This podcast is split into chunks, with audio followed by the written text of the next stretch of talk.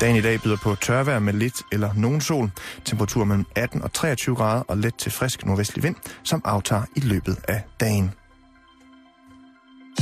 Du lytter til Radio 24 /7. Danmarks nyheds- og debatradio. Hør os live eller on demand på radio247.dk. Velkommen til Halløj i betalingsringen med Simon Jul og Karen Strohrup.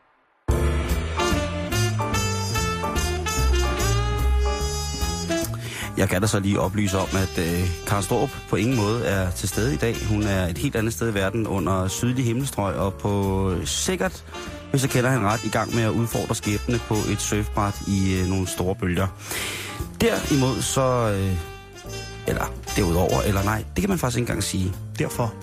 Derfor har manden med stemmen, der lige brød ind, Carsten Eskelund, valgt at beære os med sit selskab som gæstevært hele den her uge.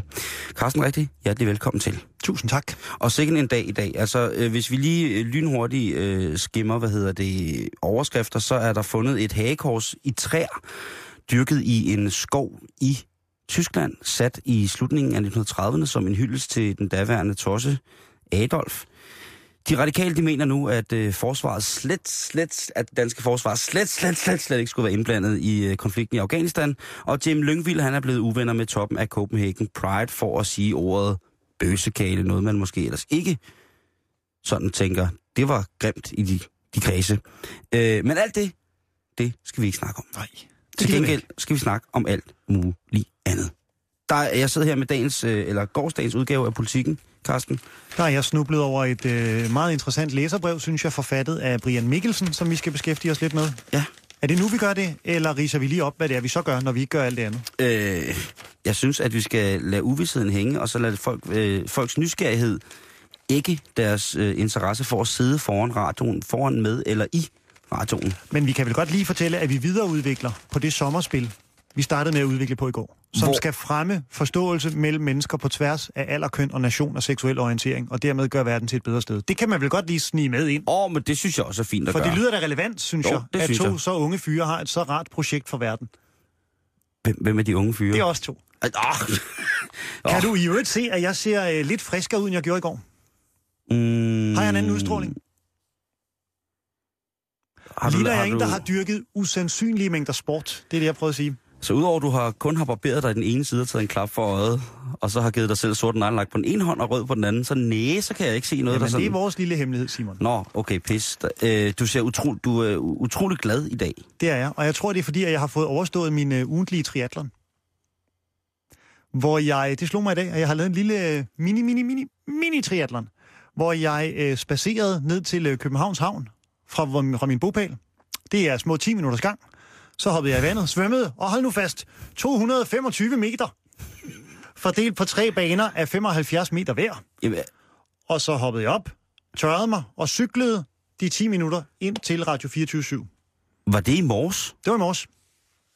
Så en sund sjæl i et sundt læme og alt det der. Og jeg kan mærke, det smitter af. Jeg føler mig, øh, jeg føler mig perky og frisk. Du har øh, processeret, hvis man skal bruge et øh, lækkert distriktspsykiatrisk ord, så god energi hele morgenen. Jeg har måske været øh, øh, en lille, lille smule træt, men det vil sige, øh, det kan jeg godt fortælle hvorfor. Det var fordi, jeg faldt i søvn på min sofa i går klokken 10, og vågnede. Altså, jeg puttede mig selv på sofaen klokken 10. Bum, bum, bum, put, put, put, dyn, dyn, dyn, put, put, put, put, put, dyn, dyn, dyn, put, put, put, dyn, fjernsyn. Og så, og så vågner jeg op ved, at øh, fuglene pipper Oh. kvidrer klokken sådan noget halv fire ind i stuen. Lyset brænder, øh, alt, du ved. Og så går jeg ind, og så putter jeg mig selv igen ind i sengen. Men putningen er ikke lige så effektiv. Så jeg, jeg får lidt urolig, øh, hvad hedder det, lidt urolig søvn, og jeg skal op klokken halv syv, øh, for jeg skal ud og, og kigge på nogle forskellige ting. Så hvor med alting er, så var jeg en lille smule træt, men da jeg møder øh, dit slagkraftige morgenhumør i morges, Ja. der ændrer jeg altså. Men det er det, man kan som hold. Så supplerer man hinanden, ikke? Så bidrager man. Hvis den ene er lidt nede, så er den anden lidt op. Så det er ikke- derfor, det bliver godt i dag. det bliver, det bliver, jeg skulle til at sige fantastisk, men det, det er for lident et øh, fagnende ord. Øh, orgastisk, det er for øh, konkluderende, afsluttende. Det er spændende at se. Hvad? Nej. Øh, Du, Lad os øh, hoppe til det, øh, Brian Mikkelsen der. det, du, du, det, det gør vi. Vi skal også snakke om, øh, om en, øh, en russer, der hedder Oleg Tenkov. Men først og fremmest, så skulle du øh, vise mig et læserbrev i dag. Overskrift. Ja. Danske politikere blander sig for meget. Og den er i kategorien Sommeragurker, forfattet af Brian Mikkelsen, gruppeformand for det konservative Folkeparti. Aha. Nå. Alle ved, at det i agurketiden typisk er lettere for politikere at komme til ord med alt mellem himmel og jord, og sådan er det selvfølgelig også i år. Jeg synes dog, at vi denne sommer allerede har set ekstraordinært mange bekymrende eksempler på, at politikere blander sig i ting, der ikke vedkommer dem. Jeg hopper lidt i artiklen, eller læserbrevet. Konkrete eksempler på det seneste har sat en tyk streg, bla bla bla bla. Det kom eksempelvis ret meget bag på mig, at MF'er, medlem af Folketinget, Ja. Fatma Eller- Ytkem, eller undskyld, Motherfucker. eller Mogens Finger, min gamle historielærer, 9. juli, Michael Falk. men hende her er vist ikke Michael Falk, Fatma Ytkem. Jeg tror, hun er medlem af Folketinget. Det er hun i hvert fald. Fatma Ytkem. 9. juli pludselig opfordrede islamisk trossamfund til at skifte navn. Det er altså ikke politikers opgave at blande sig i. Endnu værre blev det, da DF's integrationsordfører Martin Henriksen begyndte at blande sig i, hvornår muslimer i Danmark bør holde ramadan. Så han synes altså, at politikere blander sig lidt for meget, Brian Nielsen, hvilket han giver udtryk for i Brian et Mikkelsen. læserbrev. Hvad sagde jeg? Du sagde Nielsen. Og den laver jeg tit. Og hvor var jeg skuffet, da jeg så den boksekamp mod Mike Tyson. Den gik ikke så mange runder, som Nej. jeg havde håbet. Nej. Men skal han blande sig i et læserbrev og skrive, at politikere blander sig for meget? Det, ved ikke. det kan være, at øh, det kan være, at han er i sommerhus med familien, og at hans familie måske virkelig ikke siger ham særlig meget. Mm. Eller det kan være, at der er et medlem af familien, som er politisk uenig med ham, og som altid øh, under den her lille fiskemiddag, som han godt kan lide at lave, om aftenen får et lille glas hvidvin, eller måske et vin rouge, det ved man ikke. Og så vil han gerne diskutere politik og ulige stand, politiske standpunkter med sin, det kunne være svoger eller et eller andet. Og det kan være, at det er lidt langstrakt, og så kan det være, at tingene bliver sat lidt på en spids, når man får lidt ro om tingene, og så kan man måske retroperspektivt kigge på, hvad man har foretaget sig politisk, som han jo har i løbet af det her år tænkt. Har jeg nået min målsætning? Har jeg været god for, har jeg været god for partiet? Har jeg den rigtige næstformand? Er den ungdomspolitiske aktion i forhold til konservativ ungdom tilfredsstillende? Og kan vi køre nogle folk i stilling til at skulle overtage nogle forskellige steder i de små lokalparlamentariske samfund? Hvad er det egentlig, vi skal med det her? Og hvordan har jeg det egentlig med mig selv? Og hvorfor har jeg egentlig taget to farver kroks på? Er, de to, er det ikke to venstre sko i virkeligheden? Og hvordan er det egentlig? Ligger jeg mere til højre egentlig burde i forhold til øh, retmæssig konservativ overbevisning? Hvor er vi henne? Og så tænker han lige pludselig, der ligger ekstrablad, der står et andet, der er nogen, der har blandet sig. Og så tænker han, ved du hvad, det var dog irriterende. Altid, alle de, alle de, alle de dejlige former for eksistentialistiske sådan, og sociale tanker omkring, hvor han selv står, hvordan han er. Er jeg en god far? Er jeg en god ægtemand? Er jeg en god storebror, lillebror? Du ved, sådan nogle ting, og sager bliver sat til side, fordi han bliver pisset af, at der er en lille en, en spiseseddel et eller andet sted, og siger han, det skal jeg blande mig i. Det, det skal de simpelthen ikke blande sig i, det der. Det er simpelthen alt for meget. Her går jeg på min sommerferie, jeg har det, og skal bruge tid på at tænke mit liv igennem som politiker, og så, så skal de blande sig. Så, så nu vil jeg blande mig. Det er jeg nødt til at fortælle dem, at de ikke skal. Ja. Fy, men det er jo smukt. Det er jo, det er jo meget fint. Og så tænkte jeg, jeg prøver lige at se, hvad der ellers ligger af Brian Mikkelsen ting og sager på Ja. nettet. Fordi det er jo altid sjovt, hvis man ligesom kan fange dem i lidt øh, dobbeltmoral, eller hyggeleri, eller hvad man skal sige. Jo. Så have lige mente, at han altså ligesom synes, at politikere blander sig lidt for meget, blandt andet at Fatma Ytkem opfordrer islamisk trossamfund til at skifte navn, og at Martin Henriksen synes, at ramadan skal afholdes på et andet tidspunkt. Så fandt jeg en artikel fra Information, december 2012. Overskriften lyder, det skal være muligt at sige, noget er bedre end andet. Brian Mikkelsen mener, at han som kulturminister og borgerlig værdikæmper har været med til at skabe et debatklima, hvor der er plads til forskellige holdninger. Såsom nogle andre end de tos holdninger, han skitserer i sit læserbrev, hvor han ikke vil blande sig. Så man for må meget. gerne have andre holdninger i, på et grundlag, som han rent politisk har skabt samfundsmæssigt. Man må bare ikke blande sig i hans mening. Nej, du må have alle de holdninger, du gerne vil have, som han er enig i. Lige præcis. Så har vi ingen problemer. Godt. Uenighed er godt, så fremt, at du er enig med mig. så frem, vi er uenige om de samme ting. Ja. Ifølge Brian Mikkelsen er ytrings- og trykkefriheden blandt de vigtigste grundlovssikrede rettigheder. Jeg synes, ramadan skal holdes, for det er i kraft af muligheden for at have forskellige meninger og debattere Jeg de synes, meninger. at islamisk samfund- trosamfund skal... Han er fix, ikke? Jo, det er han. Øh, må, må jeg stille et lidt mere eksistens... Ej, jeg ved ikke, om det er eksistentielt, men et lidt øh, samfundskritisk spørgsmål omkring det her. Til mig? Ja, Ja, fordi se det som et, øh, et debatgrundlag. Yes. Vi kalder det jo agurketid. Ja. Og så er det som om, hvis vi lige skal definere det hurtigt, at der er konsensus om, at nu laver vi ingenting. Ja.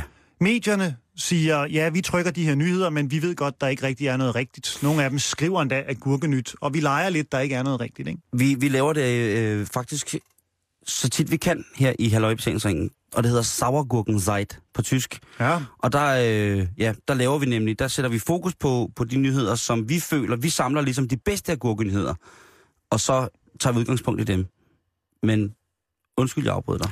Her er min påstand. Ja. Jeg tror, at den mængde nyheder, der er i øjeblikket, og det mener jeg 100% seriøst det her, og jeg Mm. har ikke undersøgt det, det er baseret på en mavefornemmelse, jeg har. Ja. Jeg mener, at den mængde nyheder, der er i dag i mediebilledet, sommeren over, du gaber, Simon. Ja. Du ser lidt søvnig ud nu. Jeg skulle nys. Men det var Okay. den lange sætning før, der tog pippet fra dig, tror jeg. Det var konsensus. Det var konsensus, det holder jeg mig fra. Øhm, jeg tror, at den mængde nyheder, der er i øjeblikket, det er den mængde nyheder, vi som mennesker er skabt til at kunne rumme. Sådan reelt. Fuldstændig reelt. Jeg har prøvet at sætte mig ind i ting på andre tidspunkter af året, og der er simpelthen for mange ting. Så nu har vi noget mental frirum, hvor vi har givet lidt ned, og vi har øh, overskud til at kigge mod nogle andre sider af vores liv, vi ikke får gjort så meget ved de andre ni måneder om året, eller hvor meget det nu er, hvor det ikke er så varmt og dejligt. Så jeg mener, at det er nu, vi burde tage stilling til nogle få vigtige ting, i stedet for resten af året at prøve at halse efter og skulle tage stilling til en masse juks. Hvordan lyder det? Det lyder rigtig fornuftigt. Og sidste år, der fik vi den her dejlige fornemmelse af, at agurketiden kan bruges til rigtig, rigtig, rigtig meget. Blandt andet til at komme hinanden nærmere ved, men også i forhold til, at det, du snakker om, at der er for meget juks, at det her, det er måske den rigtige mængde, vi kan modtage. Så derfor må vi sørge for, at der kommer de vitale og livsvigtige oplysninger i den lille mediestrøm, der er lige Ja. pt. her i Google-tiden. Vi snakkede sidste år med en medieforsker, som, for, fordi jeg, jeg stillede spørgsmålet, jeg er jo vild med konspirationsteorier, Carsten Eskelund. Jeg kan jo konspirere alt fra en pålægtschokolademad op i rummet til, ja, jordens undergang, øh, som har en port under min trappe, der hvor jeg bor. Mm. Og vi snakkede om, måske øh, er det meningen, at vi som samfund, altså som helt sådan bevægelse af mennesker, skal slappe af et par måneder om året. Og det gør vi faktisk allerbedst ved at blive påvirket af nogle nyheder, som vi ikke føler er noget, vi skal tage et moralsk eller etisk ansvar overfor. Eller stille os med et moralsk og etisk ansvar overfor i forhold til, at folk dør, og der er øh, politiske kriser, bla bla, og vi føler ligesom, at hvis man er et øh, normalt, øh, selvstændigt, sundt tænkende væsen, at det burde man da egentlig oplyse sig selv om, hvad det her er, og kan man eventuelt gøre noget ved det.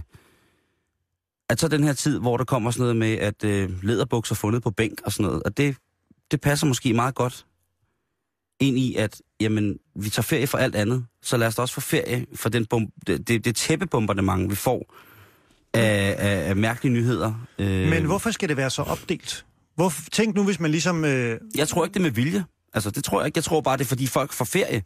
Journalisterne skal også passe deres unger og i Djurs Sommerland og finde guld. jamen, hvis vi nu bare blev enige om, at vi trykte nogle færre nyheder og havde lidt mere tid til at fordybe os i dem, der nu var. Hvis vi bare vedtog det, alle grupperne imellem, du ved, læsere af medier, lavere af medier, og øh, de to grupper, og så er der ikke andre. Ja. Hvis vi bare bliver enige om, okay, vi sætter tempoet lidt ned, og så går vi mere i dybden med det, der er, i stedet for, at det hele kører. Jeg ved ikke noget mere stressende, end når jeg prøver at, at, at blive bedre på en aktuel sag, at så kører der nyheder ned i bunden af skærmen.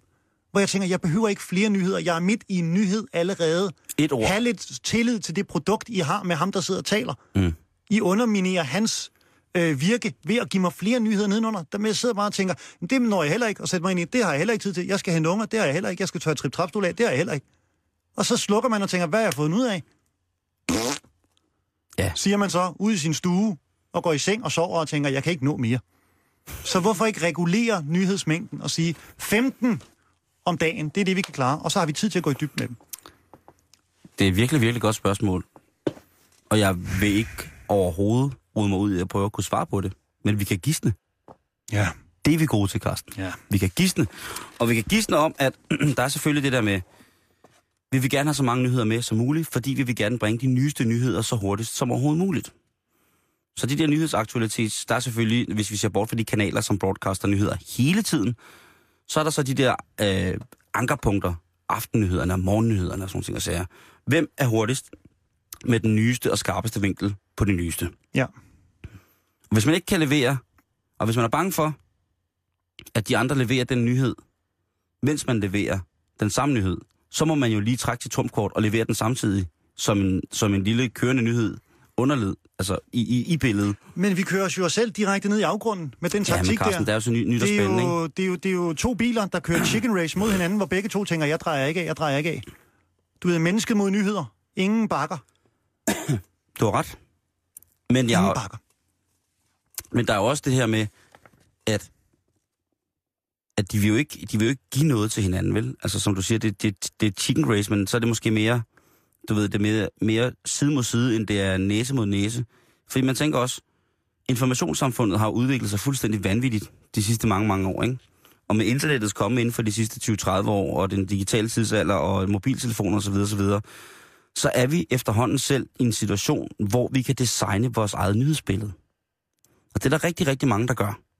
Hvad vil det sige? Det vil sige, at vi øh, finder nogle forskellige kilder, som vi føler er troværdige og tilfredsstiller det nyhedsbehov, som vi har, på en måde, som vi forstår og som vi kan relatere til. Og så siger man, jamen de her tre nyhedssider sammen, det er dem, som jeg vælger at gå efter om morgenen, når jeg vågner. Så når jeg skal, i stedet for at læse min avis, så klikker jeg først på den hjemmeside, så på den hjemmeside, og så tager jeg den sidste hjemmeside, faktisk øh, en nyhedspodcast fra tidligere om morgenen, den tager jeg på vej på cykel på arbejde. Så har man været selektiv i sin egen, øh, så har man været selektiv i sit eget nyhedsbillede. Mm. Og det er jo også en, det er jo ikke en komplikation, men det er jo noget, det, det, det, det, det er en komplikation for, for nyhedsudbyderne, fordi at så skal de ligesom tilfredsstille og sende så mange nyheder afsted, så mange informationer som overhovedet muligt, på så kort tid som muligt, med den bedste historie, med den bedste vinkling, med det bedste element til at skabe nysgerrighed, for at blive på den her station. Ja. Jeg, jeg er selektiv nyhedsvælger. Jeg har, øh, jeg har nogle, nogle medier, som jeg vælger at være i, kon, være i kontakt med hver dag. Fordi det der, der føler jeg, at der får jeg det, jeg ligesom har brug for. Og du har ikke en følelse af, ved at blive udsat for alt det andet, at det burde jeg også. Og når der er mere der, Nej. og så er der et fly, der er styrtet ned i øh, Korea og et eller andet sted, og man tænker, det er jo frygteligt, men hvad, du ved, det gør jo ikke min dag bedre på nogen måde at vide, at der sker frygtelige ting i andre dele af verden.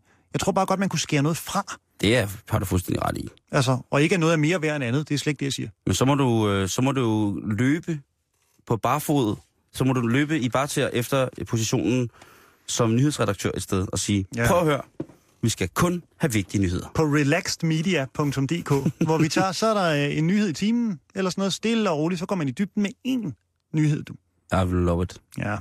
Jeg ved ikke, om det er den vej, vi skal, men jeg siger bare lidt... Man behøver ikke ligesom halse. Nej. Kan vi ikke konkludere det? Ved du, hvad jeg gjorde? Nej. Også. Øh, jeg er jo ny på sociale medier. Ja. Jeg har kun været på Facebook i øh, lidt over et år, Mm. eller sådan noget lignende. Og jeg er ved at komme lidt efter det, og jeg er også lidt på Twitter. Du skal prøve MySpace. Lav en musikprofil på SoundCloud, Carsten Eskelund. Jeg har fundet Brian Mikkelsens tweets. Ja, hans ægte eller hans uægte? De her, tror jeg, er pivægte. Godt. Og nu skal jeg lave en lille ting med dig. Yes. Og du skal gætte, om den tweet, jeg læser op, er Brian Mikkelsens. Ja. tweet, eller om det er en tweet fra min private tweet-side. Og du kan ikke vinde noget, vi spiller om æren, og du er selvfølgelig mere end velkommen til at gætte med derude. yes. Jeg følger dig ikke på Twitter. Det behøver du heller ikke, for vi ses jo i nyerne i virkeligheden. Nej, jeg Det vil da gerne følge dig på Twitter. Jamen, det må du også gerne. Men nu skal du gætte. Okay. Har pressemøde med Claus Hjort om Reformpakke 2020 sendes direkte på TV2 News kl. 14. Se i øvrigt min pressemeddelelse på www.oim.dk. Det er dig, der har twittet den i går. Forkert. Åh, oh, pis. Det er Brian Mikkelsen. Jo. Det er først nu, når man er blevet voksen, man indser, hvor urealistisk Top Gun er. Tom Cruise smasher under en beachvolleykamp. Come on. Der hentyder du til, at Tom Cruise han er 1,30 høj i virkeligheden. Det er nemlig en centimetervidighed, ja. Han er den stærkeste i forhold til sin størrelse scientolog, der findes. Han... Er han det? er han pund for pund den stærkeste scientolog i verden? Øh, det håber jeg. Nå, har du set, hvad han kan i en alder af 80? Jamen, han, ser, han er en af dem, der altid kun har set sådan der ud. Og har du set den filmplakat med Will Smith og hans søn, som jeg ikke kan huske, hvad filmen hedder? Men det er en sjov lille leg at sidde ved siden af bussen og Niggers tænke, on the planet. jeg ved ikke, hvad den hedder, Nå, men det er det sjovt at sidde og tænke, hvem er Will Smith og hvem er søn? At de to der, de ligner hinanden på en prik. Men det var den sidespor.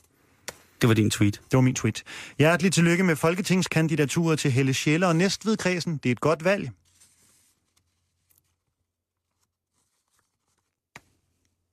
Jeg forestiller mig, jeg, jeg, jeg, jeg lukker mig ind i en kasse af, af kreativ rumstøv, Og så forestiller jeg mig dig, Carsten Eskelund, skrive den tweet. Det kan jeg ikke, det må være Brian Mikkelsens. Du klarer det ualmindeligt godt. Tak skal de have. I den store, hvis, hvis tweet er det Brian Mikkelsen eller Carsten Eskelund. så prøv denne her. Tænder voldsomt på kalveknæede piger. Og kalve med pigeknæ. Det er Brian Mikkelsen. Ja! Det er også rigtigt. Er det Brian Mikkelsen? Ja, det er. Hvem har så, så skrevet... Ej, er det rigtigt? Har han skrevet det? Ja, han har. Hvem har så skrevet... Er i øvrigt, hvem har så skrevet? Er i øvrigt begyndt til hot yoga? Eller det vil sige, det er bare almindelig yoga, men når det er mig, der dyrker det. Am I right, ladies? Oh, ja. Hvem er det? Det er den sidste, og det er nu, du har mulighed for at stikke afsted med købmandskurven. Fra den nyligt lukkede Dalgård i Søllerød.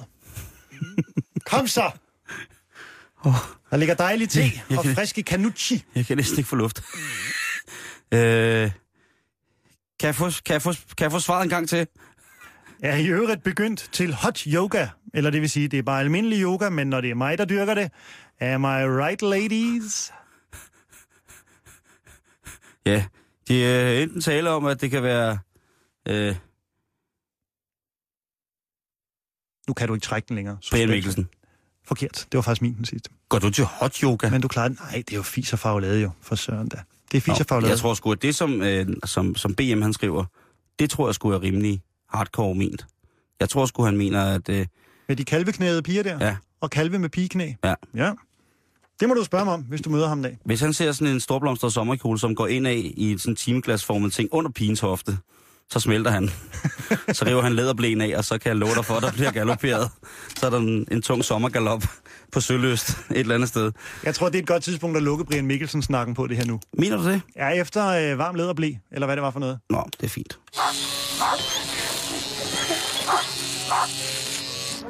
Jeg har lige barberet en labrador, en Sankt Bernards hund og en lille Bernardsinde.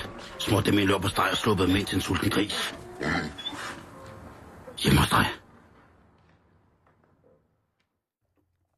Øh, Carsten, en anden mand, som er dejlig med, med Twitter-laden, det er Oljek Tinkoff. Manden, som kom Bjarne Ries til undsætning i den 11. time og reddet hans cykelhold. En mand med rigtig, rigtig mange penge fra Rusland. Han er fuldstændig vild med at twitte.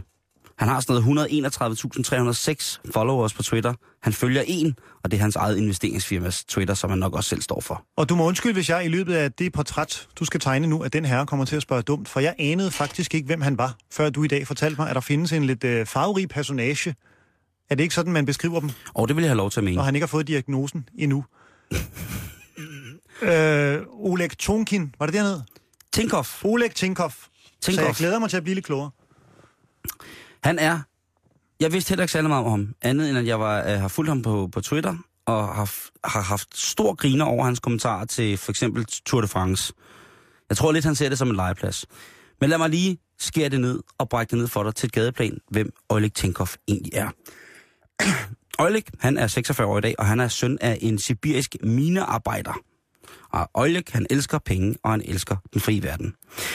Hvad hedder det? øhm, Erik Kulervig, som er studieleder ved Center for Russiske og Østeuropæiske Studier for Syddansk Universitet, øh, siger til TV2 Finans, Oleg Tinkov er et godt eksempel på en tidligere sortbørshandler, som er blevet succesfuld forretningsmand, da det blev legalt at handle, kunne de løfte kapitalerne fra den sorte sektor og blive mere eller mindre lovlydige forretningsfolk. Hvad taler han om her? Det kommer vi til senere. Oleg, han aftjener sin værnepligt i, øh, indtil 1988, og det gør han som soldat for KGB, altså det hemmelige russiske politi. Øh, han kører galt, mens han er, er soldat, og kommer rigtig, rigtig, rigtig slemt til skade. Og ulykken er så omfattende, at hans daværende kæreste omkommer ved den her ulykke. Han kan ikke være, længere være soldat på grund af sine sin skader, som har givet ham nogle veje i men. Men øh, han vælger så at sige, det er fint nok, øh, jeg vil læse, så nu kan jeg komme ud af det her. Og han flytter til St. Petersborg, eller Leningrad, som det hedder på det tidspunkt, og begynder at arbejde på en møbelfabrik for at supplere til øh, hans studie på øh, Universitetet i Leningrad, hvor han studerer minedrift, eller på Instituttet for Minedrift. Som sagt, hans far er minearbejder. Hvad er mere nærliggende? Jo, altså, jeg skal da også være minearbejder. Når man er Ja, eller, eller forbedre forholdene måske, for jeg kan forestille mig, at det er nogle ret kummerlige forhold, russiske minearbejdere døjer med, ja, tænker der, jeg. Der er nok, en, der er nok en, ikke en stor lys samtalekantine med lysindfald for alle fire verdenshjørner. Det er i hvert fald ikke et sted, jeg fortryder, at jeg ikke skrev øverst på min liste over praktikpladser i 9. klasse. Der er jeg godt tilfreds med Intersport i Hørsholm Midtpunkt, set i bagspejlet. Og Så det er bare det, jeg gerne Så, så godt gået af, af Oleg. Lige præcis. Videre, synes Men. Oleg han kommer jo til det pulserende universitetsmiljø i Leningrad. Og der oplever han noget meget specielt. Han oplever blandt andet, at der bliver handlet på den sorte børs på universitetet med denimbukser og læbestift. Kosmetiske forbedringer af et ellers nogenlunde bredfløjlet fælleskommunistisk øh, udtryk kan forbedres ved at sælge denimtøj, billig, billig, billig kvalitet og rød, rød læbestift. Han tænker, det kan jeg da garanteret sælge meget, meget dyre i Sibirien. Fordi der har vi sgu da ikke noget af det der. Men må ikke også, at de vil se lidt, og have lyst til at se fucking chikke ud i Sibirien. Det tror jeg nok, de har. Så Øjlæg han begynder lige så stille at, at sælge de her ting. Pushe denim og rød læbestift rundt omkring i Sibirien, og han tjener faktisk rigtig, rigtig mange penge. Om det går så godt, at han på en dag kan tjene mere end de læger, han bliver undervist af på universitetet. Ja. Så han bliver en ikke velbeslået herre ret hurtigt, men han... men jo, det gør han jo alligevel i forhold til, til det der. Men det er stadigvæk lidt sortbørshandel. Han tænker, nu er der jo et led, hvor jeg køber de her frække, frække korperbukser og det her frække, frække læbestift. Hvad nu, hvis jeg skar det led væk og selv tog til Singapore for at se, om man kunne tjene nogle flere penge? Må jeg ikke lige afbryde til sekund? Jo, jo. Fordi jeg skal lige have et mentalt billede færdiggjort ind i hovedet. Mm-hmm. For jeg sidder nu og drømmer mig væk til et samfund, hvor alle kun er iført denimbukser og læbestift. Sådan var det. Både herrer og kvinder. Det er det eneste, vi har på. Gamle som unge. Sikke et samfund, det ville være, var. Cowboybukser, læbestift, that's it. Det hedder øh, Pustervig Der er sgu ikke... i Aarhus. det er national klædedragt Ja. På den lille hyggelige café. Lige præcis. Nå, undskyld, jeg er tilbage. Nej, så til Singapore. du, du, du, stiller bare spørgsmål, og hvis jeg kan svare på dem, så lover jeg at svare på dem. Ja. Nå, men han begynder så at rejse direkte til kilden. Oda tager direkte til kilden. Singapore. Ja, lige præcis. Eller Østen. Nogle rygter på nettet siger, at han kørte altså fra Rusland til Østen. Jamen, ja, det, der er mange historier omkring Oleg Tinkov. Specielt dem, han selv har været med til, ligesom at give udtryk for, hvordan han har skabt sig selv. Nå, lige pludselig, så tjener han rigtig, rigtig, rigtig, rigtig mange penge. Men ude i Østen, der finder han også alle mulige elektroniske dimser og dutter. Så man tænker, det har de altså også brug for i Sibirien. Eller i Rusland for, det hele taget, for den sags skyld.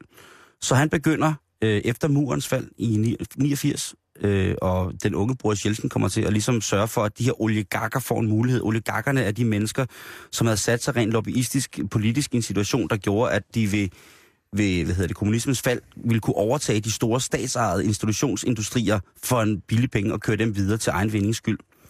Øhm, blandt andet.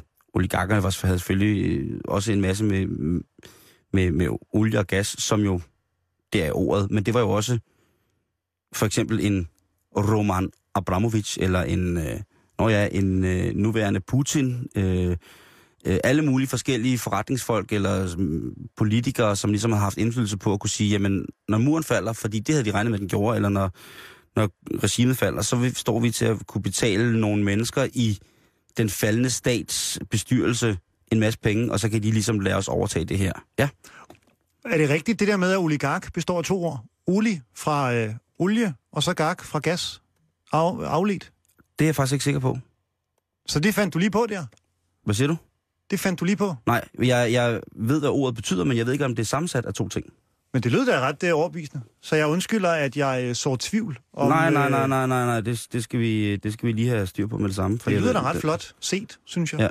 Ja. Øh, Olie og garkso. Og så er det, øh, så er det sammentrukket. Nu skal du se her, hvad der står her. På samme måde som Øh. Lego jo består af to ord. Leg godt, så har man trukket dem sammen. Så det kan jo godt være derhen af. Ej, det håber jeg virkelig for dig, Simon. At det hænger sammen. Ja, det synes jeg ville sige meget om øh, dit, øh, dit associationsniveau. Det består det ikke af. Nå. Det består af ol, oljek, og så består det af arki. Arki. Og det betyder fåmands vælde. Okay. Og det er øh, for eksempel navnet på styreformen øh, i græske bystater. Ja, det ringer jo en lille klokke, det der med oligarki. Ja. Og flere statsstyre der. Lige præcis. Eller flermands... Lige præcis. Hvad var det, du sagde? Flerstyrs? Fåmands vælde. Fåmands vælde. Hedder det, ja. Undskyld, jeg afbrød. Øh, det gør ingenting. Det er godt, at vi får det på, på plads. Øh, hvad hedder det? Men jeg forklarede ligesom bare, hvad oligarkerne var i Rusland. Ja.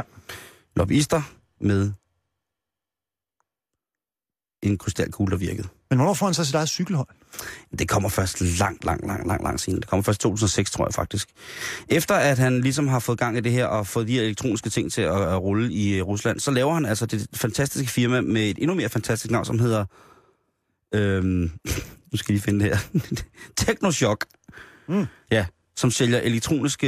Altså det russiske svar på Elgiganten. Technoshock. Og derefter så laver han firmaet, eller jo, det store firma, Music Shock. Så han har to firmaer, Technoshock og Music Shock. Technoshock, alle mulige mærkelige ting i elektroniske hvidevarer og alt muligt. Music Shock, det giver ligesom sig selv. Det er noget med musik. De tjener styrt med penge til Oleg Tenkov, ejeren af blandt andet Bjarne Rises cykelhold i dag. Masser af penge. Og lige inden det begynder at gå lidt ned ad bak, så får han solgt hele møllen. Og tjener nogle penge til det. Det giver ham faktisk en, en mulighed for at forfølge en af hans drømme. Og der er en af hans drømme, det har altid været at se Kalifornien og bo i Kalifornien. Men han bliver slemt skuffet. Uha. Det er ikke ret, Karsten. Han kommer til Kalifornien, og han er blevet citeret for at have sagt, at Kalifornien, det er slet ikke som på film. Der han har troet, at han kom over til milliardærer, der kun var milliardærer. Det var der bare slet ikke. Det er et rigt land, men folk er fattige. Og så flyttede han tilbage til St. Petersborg. Puha, der skulle han altså ikke bo. Han nåede over at bo over på øh, bo i Kalifornien lang tid nok til at øh, få en master øh, på Berkeley. Der er ikke så mange, der har fundet ud af, hvad det egentlig er, han har fået en master i, men han får i hvert fald en universitetsgrad fra Berkeley der. Og så flytter han så tilbage og har nogle penge på lommen. Og der har han gået i gang med et palmeni-eventyr. Og palmeni, det er russisk ravioli. Det er altså en lille, en lille dejlomme, der er kogt eller stegt eller dampet med lidt kød eller grøntsagsfyld indeni. Og det bliver han god til at sælge. Det kan russerne godt lide. Convenient food. Altså ja. færdiglavet mad, som er nemt at lave. Som er billigt, passer til den russiske pengepunkt. Det er noget, som alle folk kender. Det er nationalret. Han opfinder vel ligesom frostfrikadellen på russisk. Og går han væk fra ordet chok her, i forbindelse med, øh, med Ja, varens navn? jeg, jeg tror ikke, det forplejningsmæssigt øh, er rigtig godt at have palmini chok. Men øh, han får i hvert fald... Øh, er du sindssyg, han får gang i, øh, får gang i pengene, ikke? Han får faktisk så meget gang i den her butik, at han på et tidspunkt bliver tilbudt at sælge hele den her butik, butik for 120 millioner kroner. Ja, Den russiske frikdelfabrik. Og øh, det lyder måske ikke, ikke af så meget, når det, man kan, man, at man kan brødføde et helt øh, russisk kontinent med, med frostvarer. Men han får det, tilbud får han af en anden af oligarkerne, som hedder Roman Abramovich. Og ham kender man måske, fordi mm-hmm. han blandt andet øh, har købt det meste af den engelske fodboldliga. Så der opstår der lige pludselig en lille hyggelig sådan business-ting mellem de to russere. ja. For nogle af de penge, han har fået for at sælge øh, frostende russiske ravioli, der åbner han et mikrobryggeri. Et mikrobryggeri. Tinkoff Breweries. Han er virkelig en entreprenant fyr? Han kan godt lide opstartsfaser, tror jeg. Det er det, han kalder sig selv. Han er nemlig entreprenør. Entrepreneur, som han kalder sig selv. Og han, øh, det her bryggeri, det kommer til at køre rigtig godt. Det ligger godt for land ved, at han laver nogle øh, tv-reklamer, som bliver forbudt. Øhm, og så bliver interessen jo kæmpestor. Og lige pludselig så sælger han fra sit mikrobryggeri, altså ikke et stort bryggeri med tusindvis af ansatte, men et lille bitte bryggeri med en begrænset medarbejderskare, sælger han altså over 20 millioner liter øl om året. Men han vil jo gerne sælge mere. Og hvordan gør man det? Man skal jo have et sted altså, at sælge det. Jamen, hvis der ikke er nogen, der sælger den på den, den måde, jeg vil have det, så må vi gøre det selv. Så han åbner også en restaurantkæde. Think of Restaurants. Og lige pludselig, så er han jo altså forplejningskongen herhjemme. Så kører det bare derudad. Der er ikke noget at gøre. Og sælger han så sine dejlommer på de restauranter der? Eller er det firma? Det var afviklet, det firma, ikke? Ja, det var nemlig afviklet. Alright. Men jeg kunne da godt forestille mig, at de sælger en lille palmeni og et glas kold øl. Ja. Det tror jeg ikke er dårligt. og en lille kold bajer. Ja, det tror jeg sgu ikke er dårligt, Carsten. En pirog og en kold fad. Kunne du forestille dig det? Ja, det kunne jeg godt. Lidt stærkt krydder kød i en dejlomme, dampet, og så stik færdig, sprødt lige præcis, og så en stor velskænket klassik. Kunne ja. du lide det? Og jeg kan lide ideen om, at dejlommen er så stor, at man kan opbevare sin øl dernede, hvis man skal videre. Man kan gemme sit tøjler. Hvad hedder det? Nej. Han, øh, han gør sig utrolig godt bemærket på den internationale bryggeriscene med det her bryggeri. Lille bitte bryggeri, som omsætter for rigtig, rigtig mange penge. Mm-hmm. Faktisk omsætter de så for meget... Øh, faktisk omsætter de øh, for så meget, at det skaber interesse hos en af de rigtig, rigtig store ølnationer, Belgien. Og en af de største øh, bryggeri, sådan investeringskonsortier dernede, som hedder Enbio. Og der skyder Tinkoff altså papegøjen for alvor, fordi der skyder han sit mikrobryggeri af for 1,2 milliard kroner. Tak for kaffe. Og umiddelbart efter, så skyder han sin restaurantkæde af også. For 600 millioner kroner. Og så er han jo altså velbeslået. Og så tænker han, nu har jeg nok på kistebunden i 2006 til at starte noget, som jeg altid har drømt om. I want to have a bicycle team. Så Oleg i 2006, der starter han det første, sit første cykelhold, som hedder Restaurant, eller Tinker Restaurants. Hvad siger du til den? Vil du cykle på det hold? Jamen, jeg synes, jeg kan ikke finde ud af, om han ville være en dejlig arbejdsgiver, eller en, jeg, han er en ulden arbejdsgiver, tror jeg. Så nej, det kunne jeg ikke tænke mig. Han har jo selv indrømmet på flere, tids, øh, i, øh, flere gange, at han har lånt penge af den russiske underverden i sin opstartsfaser som entreprenør, fordi at bank- og renteordningerne var meget, meget mere favorable, end det, hvad de russiske banker kunne tilbyde. Ja. Det har han ikke lagt skjul på. Nå, så kører det altså med de her cykelhold. Og han, han vil rigtig, rigtig godt i gang. Og han starter øh, på Tinker Restaurants med at hyre Tyler Hamilton, Daniel Hondo og Jørg Jakse, altså tre rytter, som lige da han ansætter dem, har udstået deres dopingkarantæner. Det er ikke så godt internationalt. Ja, Men det kan jeg alligevel godt lide. Det der med at give folk en chance til. Ja. Du ved, når man ligesom siger, okay, du har udstået din straf, Mhm. mm-hmm. nu er det vigtigt, at du kommer videre som menneske. Jo, men det er også træls at skulle lære folk at junk for ny af. Så hvis de, altså, de skal jo kun fra start af. Pointe. Men jeg kan lide hans storsind.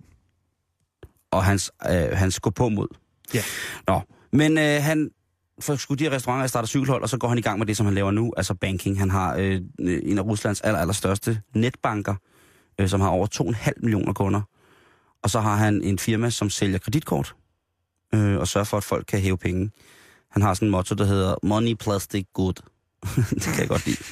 Øhm, nej, Money Plastic, it's sexy. Er det ikke fedt?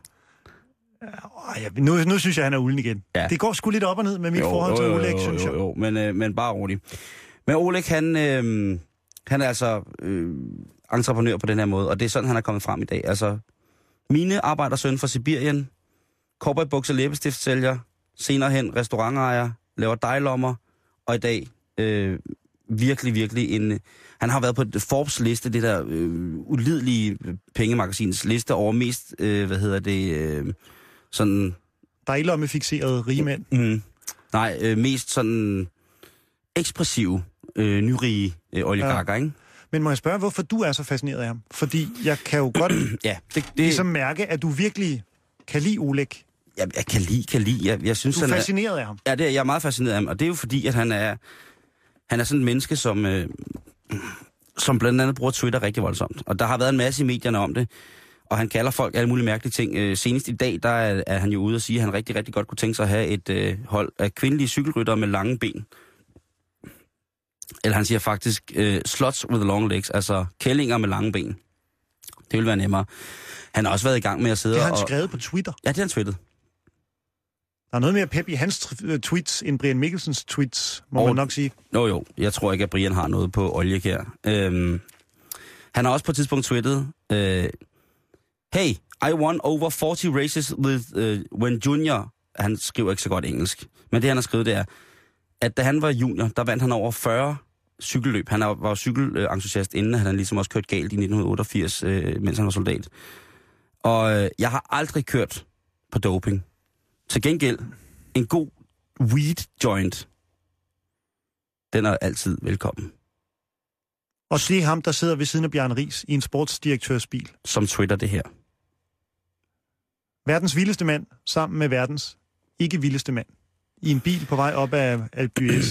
Efter, Sidder de der og kigger. efter at øh, den nuværende leder af Tour de France, i den, den nuværende gule trøje Tour de France, øh, leverede en magtpræstation, der efterlod et, sådan et kødsmuld af andre cykelryttere på Mont Ventoux, så skriver den går Oleg igen på sin Twitter.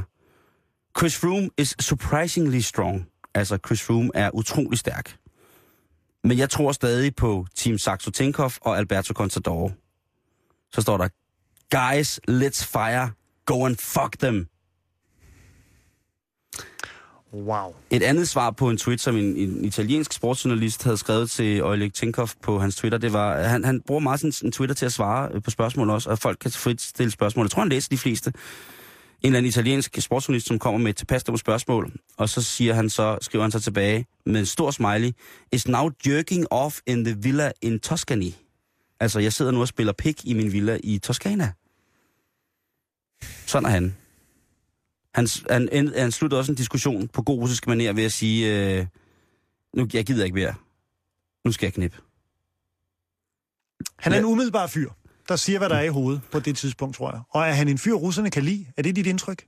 Mit indtryk er, at han er en folkehelt i sin, lokal, sin lokalegn, men at de ellers har rigeligt med, styr, rigeligt med problemer med at holde styr på alle de andre oligarker, som vil alt muligt mærkeligt. Det er jo, hvis man går lidt i, i kødet på de her historier med det russiske rige, så er det altså et portefølje af fuldstændig sindssyge forretningseventyr, som man kan rode op i og, og, Ja, ja, det er jo ikke rare skæbner, vel, der gemmer sig bag. Ikke altid, ikke altid. Der er nogle fine ting, men altså, hvis vi bare tager ham, der sidder i fængsel nu for, på grund af Gazprom-skandalen, jamen altså, så er det bare en af tingene. Men han lyder lidt som sådan en uh, Berlusconi, bare på de breddegrader, som egentlig er sådan lidt uh, hyggelig, og folk egentlig godt kan lide, men kun indtil et vist punkt, hvor det så begynder at knække for ham. Han ser- jo sker for Berlusconi. Altså, han er, han, er, han er vild med cykling og vild med bold, og så er han vild med penge. Ja. Og det er ligesom det. Der var en, en, en aften, øh, hvor han, som jeg også sagde lige før, hvor han sad og beskrev, hvilke flasker vin han drak. Og det var altså ikke øh, helt dårligt. Og hvis, jeg har set et billede af Lars Seier, altså manden bag Saxo Bank, som har forskanset sig på et slot i Schweiz, og så øh, Oleg Tinkoff. De to, der så jeg et billede af de to sammen. Og jeg kunne godt forestille mig at have de to drenge siddende bagved, hvis man... Øh, det er jo ikke Bjørn Ries, der er sportsdirektør for, øh, for øh, Team Saxo Bank Tinkoff. Det er jo ham, der sidder i bilen Nå, på den Okay. måde. Øh, Det kan godt være, at han sidder i bilen, men det, det er ikke ham, der sidder og råber på den måde. Han- har selvfølgelig nok øh, nogle tråde, han vil trække i og sådan nogle ting og sager. Men øh, det er, øh, jeg kan ikke huske, hvad han hedder, men det er i hvert fald øh, ikke Bj- Bjørn Ries, der er. Han er holdejer, kan man sige. okay. Øhm, men der er billeder af Oleg Tinkov, der hænger i sin laksefarves øh, pusserønne ud af følgebilen for T- Team Saxo Bank Tinkov og tager billeder af, hvad hedder det, sig selv. Sådan der, hvor man prøver at få sig selv med på billedet med noget andet.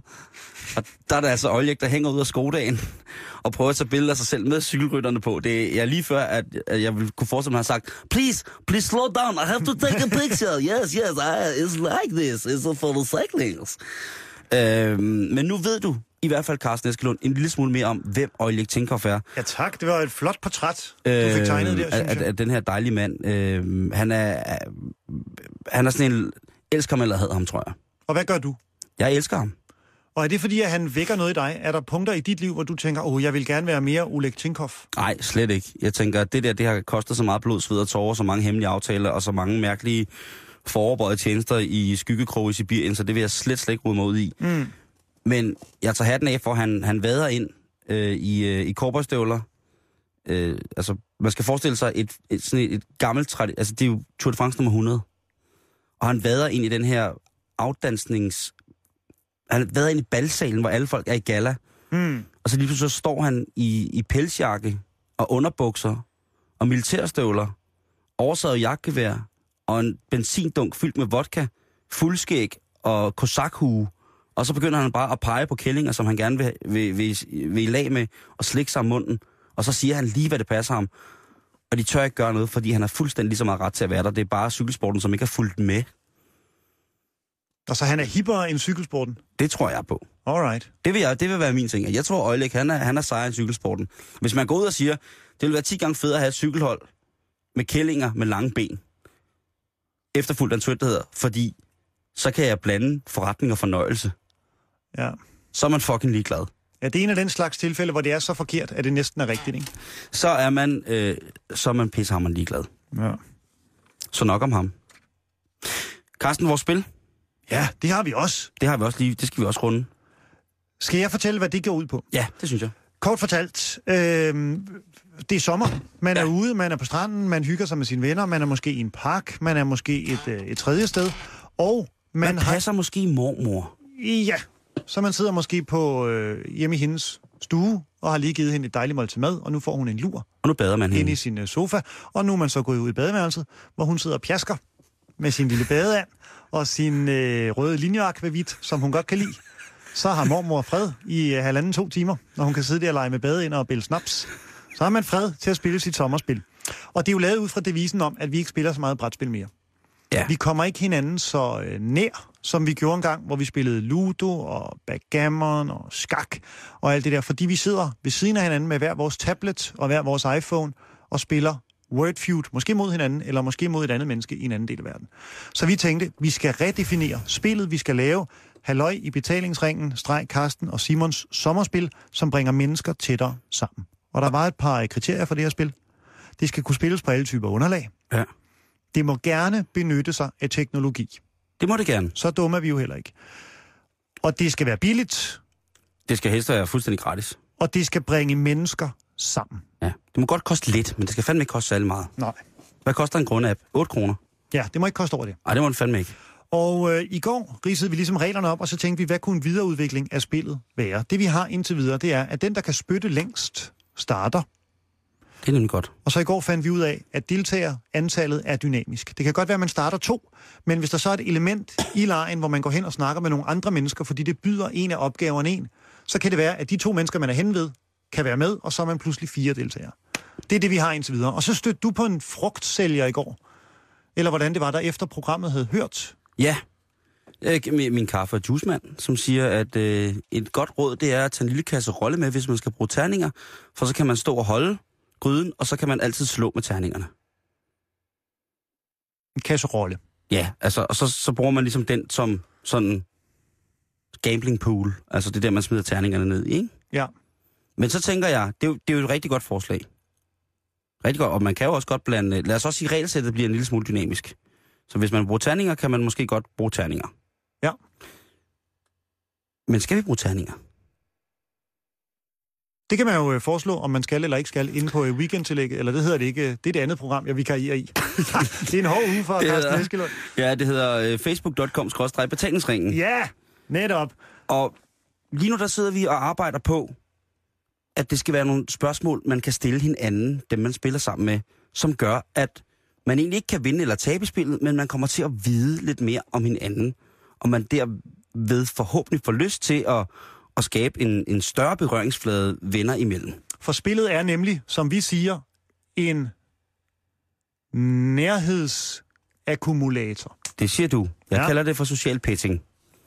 Men vi mødes på midten og siger, at det er en nærhedsakkumulator. Streg.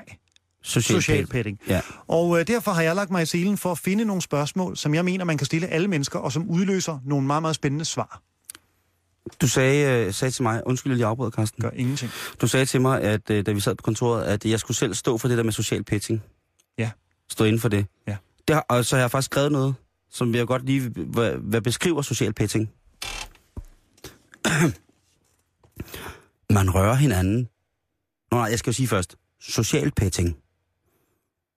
Kolon. Man rører hinanden på en måde, som er rar, nysgerrig og lejende, og stadig fortæller det en masse om, hvordan man er som menneske, hvis man bare gider at mærke rigtig godt efter. Giver som modtager. Veltalt. Social petting, lige der. Veltalt. Tak skal I have. Og så har jeg lagt mig i selen for at skabe et øh, spørgsmål mere, som ja. Måske kunne komme på et af de kort, som måske skal trykkes i forbindelse med spillet. Vi ved jo først, hvordan spillet ser ud endeligt Ja. på fredag. Lige præcis. Og det bliver et eksistentialistisk yeah. storhedsvandvid på fredag. Men dejligt. Men det, og, du skal prøve spørgsmål ind på mig. I går fik du svaret på, har du nogensinde været op og slås? Er du nogensinde blevet anklaget for noget, som du ikke havde gjort, Ja. og som gjorde dig rigtig ked af det? Hvornår skrev du sidst et håndskrevet brev, og hvilken af dine holdninger ville du helst pådute andre? Det er, vil jeg våge at påstå, fire spørgsmål, man kan stille alle mennesker og få en ja. Ja. samtale op at stå. Ja, det er rigtigt. Fordi det sætter nogle ting i gang, både i den, der spørger, og den, der skal svare. Sandheden selv. Så jeg har fundet på et spørgsmål mere, som måske kunne øh, opfylde samme kriterier. Ja. Hvad ved du, som ingen andre ved? Og du må gerne lige tage 3-4 sekunder, for det er store ting det her. Jeg gentager gerne spørgsmålet. Uha. Hvad ved du, som ingen andre ved? Ah, det... Der... Øh, der er rigtig meget, som jeg ved, som ingen andre ved, men som ingen andre nogensinde skal vide noget om, måske egentlig. Tænker jeg lidt. Men det er jo et valg, du det, står overfor i forhold til Ja, menneskeheden. ja, Vil jeg sidde og fedte med min viden, eller vil jeg lægge den ud til gruppen, så alle kan blive klogere? Og men der er der nogle ting, som... Det, det, der er der helt øh, fuld... Altså, stensikkert nogle ting, som der er ingen andre end lige præcis mig, der skal vide, Karsten. Og din computerhistorik. på at den er, den er småting i forhold, til, i forhold til alt muligt andet, som ingen andre skal vide, øh, som... Øh, Det kan være, den er for Ja. svær i virkeligheden. Det kan være, nej, nej, nej, det, nej, jeg, siger ikke, den er perfekt. nej, nej, jeg siger det er bare... fordi, jeg kommer jo straks til at tænke på hemmeligheder, som, Ja. jeg har, som Simon har med Simon. Ja. Ting, jeg har gjort kun med mig selv, som ingen andre forhåbentlig virkelig forhåbentlig ikke har set eller lagt mærke til, at jeg gjorde. Ja. Skal jeg fortælle dig, hvad jeg vil svare? Ja.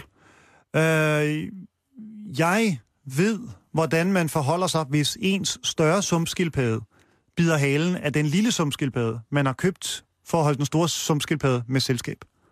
Så ved jeg, hvordan man skal forholde sig og øve øh, sumpskildpaddemæssig førstehjælp. Det ved jeg. Du har fandme så overlegen. På en så sindssygt sej storebragtig måde. Tak. Og kæft, det var Tak. sejt, det der. Tak. Hvad ved jeg, som ingen andre ved? Jeg ved... Ej, fordi der, det er der mange, der ved. Men du vil ikke vide, hvordan man forholder sig, når skildpadden har gjort det mod den anden skildpadde. Og det er ikke nogen hemmelighed. Jo, men jeg vil da gerne sige det. Jeg fortæl Fordi mig jeg skal da dele det med gruppen, ellers Nå, er det jo ikke ja, sjovt at vide det, noget, jo. nej, for det, jamen, altså, jeg tænkte bare, det var en, det var en lille... Det var lokkemad.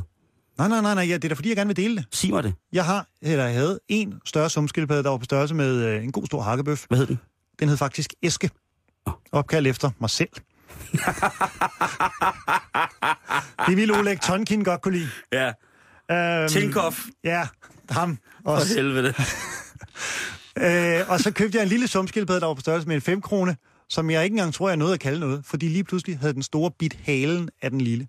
Så der ligesom kom en åben kødsår Ej. i øh, rumperegionen på den lille sumskildpadde. Nej. Og så øh, snakkede vi med dyrlægen, og øh, han eller hun sagde, det gør jeg, I døber den lille sumskildpadde i kamillete, bader den tre gange om dagen, og så smører I klorhexidin på øh, rumpen. Og det gjorde jeg. Troligt 10-11 år gammel. Ked af det. Grædefærdig. Dagligt Nå. smurte jeg klorhexidin på rumpen af den lille sumskildpadde. Satte den så ned i akvariet igen til den store. Det kan så også godt være, at det har haft nogle psykiske konsekvenser for den lille. Øh, og det stod på i 3-4 dage, desværre. Men sådan en dag, så var skildpadden den lille ikke længere i blandt os. Så jeg øvede en... Jeg gjorde, det, jeg gjorde, hvad jeg kunne. Så det ved jeg, for eksempel. Det er sindssygt. Så det, jeg Ja. gerne vil sige, er, at du skal måske ikke sætte din store sumskildpadde sammen med en lille sumskildpadde med det samme. Øhm, noget som ingen... Jamen altså, det er virkelig, virkelig, virkelig godt spørgsmål, fordi hvad, hvad vil man også... Jeg vil jo for så vidt gerne dele alt med, øh, med de her lytter, vi har i radioprogrammet. Altså, vi har jo verdens bedste radiolytter her i det her radioprogram. Men der er også nogle ting, som jeg ikke føler mig tilpas med at dele med nogen som helst. Hvad kunne det være? Der var en gang, Carsten, hvor jeg øh, øh, gik rundt i mørket. Hvad så, hvis du erstatter dit navn med et andet navn? Okay. Han hedder... Oleg. Oleg Tomasvich. Han hedder Dejlomme gigant. Simonji. Ja. Og hvad ved han, som ingen andre ved? Lille Simonje. Spansk udseende dreng. Mørklødet, etbenet stodder med voldsom... Eller... Hader at spille rockmusik. Nu, nu, skal jeg, nu, nu, nu prøver jeg bare at vinde tid, for, det, for jeg, jeg kan ikke rigtig komme på noget lige nu, men det er et skide godt spørgsmål. Øh, jeg ved, hvordan... Jeg ved, hvordan en kats røv smager. Nu begynder det at ligne noget, synes jeg. Mm. Jeg ved, hvordan en svensk skovkats røv smager. Og du racespecifikker ja. oven i købet. Øh, og i, imens du rejser, så skal du lige flytte over til den der mikrofon derovre. Øh, den første på hånd, så at vores nyheder, de kan, de kan komme til herover. Og din hovedtelefon, Sådan der. ja, dine hovedtelefoner skal jeg finde derovre. Nå. Men øh, jeg ligger og sover i en venindes øh, sommerhus. Du, nu tager du dem uden på dine andre. Jeg tror, Så kom der med, radioavisen skal så kom der med kattehistorien. For Ja. søren da. Jamen, du har radioavisens på nu. Ja, der er lidt teknisk... Øh... Nej, det der sker, det er, at øh, jeg ligger og sover, efter at have været meget, meget fuld. Og øh, de har en stor svensk skovkat, og jeg er meget allergisk over for katte. Så jeg har valgt at sige, jamen jeg sover i udestuen, for der kan man åbne nogle døre, så der er gennemtræk. Og øh, jeg, jeg snorker ret meget. Og der ligger jeg så med ret åben mund. Og øh, på et tidspunkt, så øh, indser jeg sådan i min tømmermandsbrænd, at der er no- noget, der har været rundt på mig. Og det er så den der store svenske skov- skovkat. Og jeg bliver sådan lidt, få den nu væk. Og på et tidspunkt så vågner jeg så ved, at det eneste, jeg kan se, det er, at, at jeg kan ikke se noget, og så har jeg sådan noget helt kildrende hår i munden. Og så har katten simpelthen plantet sin røv lige på munden af mig. Og i det, jeg skal til at åbne munden, så kommer jeg jo automatisk til at smage på kattens røvhul. Ej, for fan en historie. Så jeg, det, som ingen andre ved, som jeg ved, det er, at jeg ved, hvordan en svensk skovkats røvhul smager. Nu er jeg jo ikke meget for at stille det her spørgsmål, men det er jo nærliggende at sige, smager af kylling? Nej, det kan jeg lige så godt sige, som det er. Så er det i hvert fald en kylling, der er krydret med noget, som jeg ikke vil anbefale på noget tidspunkt at servere en gang for folk, som man ikke holder særlig meget af. Kan du beskrive det? Du er så dygtig med ord. Jeg vil tænke over på en, en beskrivelse, som jeg kan bringe i morgen. Fordi Oh, Gud, er vi øh, allerede færdige? Ja, Carsten, det er vi. Og men I høres ved i morgen. Nu er klokken 15, eller hvad den hedder.